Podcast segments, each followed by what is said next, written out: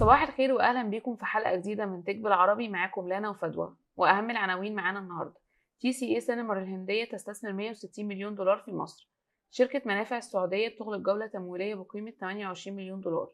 إقامة أول حفل غنائي فرعوني في الميتافيرس.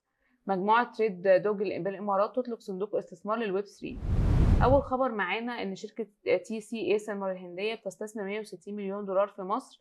آه، الشركة دي هي شركة مصنعة للكيماويات الصناعية. والاستثمار اللي عملته في مصر هيكون لإنشاء محطة تحصيل بالقرب من بورسعيد آه، وده وفقا لما قاله مصدر مطلع لموقع Enterprise المصري. آه، المشروع سيمول من خلال القروض البنكية والموارد الذاتية للشركة ومن المتوقع أن يستغرق تنفيذه عامين. وفقا لما قاله رئيس مجلس إدارة الشركة بي إس جايارامان. تخطط الشركة أيضا لاستثمار 15 مليون دولار في مصر العام المقبل لتوسيع طاقتها الإنتاجية آه، من كلوريد الكالسيوم.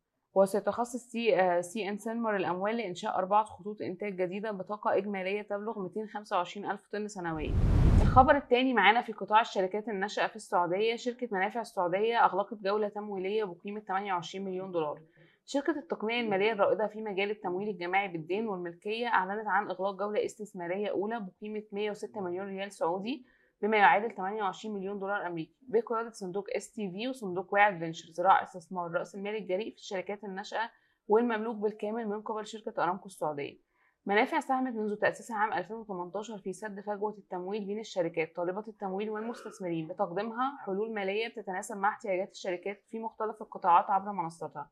التقنية المرخصة من البنك المركزي.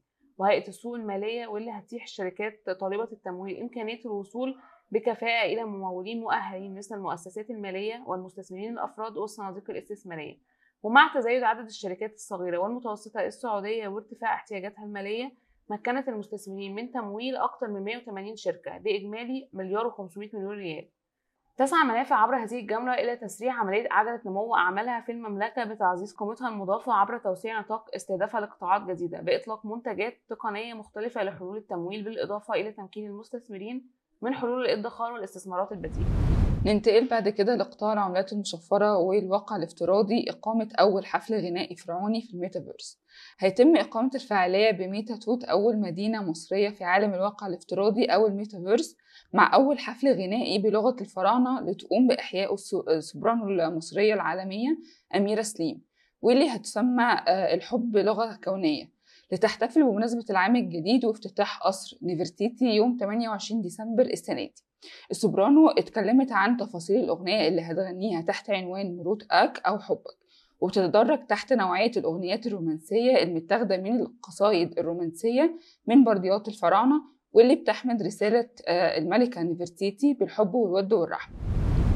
آخر خبر معانا مجموعة TradeDog بالإمارات بتطلق صندوق استثمار للويب 3 هتقوم الشركة باستثمار الصندوق اللي بيبلغ قيمته 100 مليون دولار في مبادرات الويب 3 ذات الأسس القوية واللي هيركز على تطور التكنولوجيا الجديدة وهيعيد أيضا هيكلة المشاريع والاستثمار فيها مع منتجات وشركات جيدة.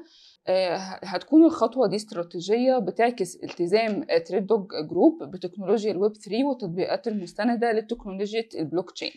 مما يمهد الطريق لتمويل مبادرات الويب 3 اللي برضه بتهدف لجعل الخدمات المستندة للتكنولوجيا أفضل وأكثر سهولة. وبكده نكون وصلنا لنهاية نشرتنا واستنونا في حلقة جديدة الأسبوع الجاي من تيك بالعربي.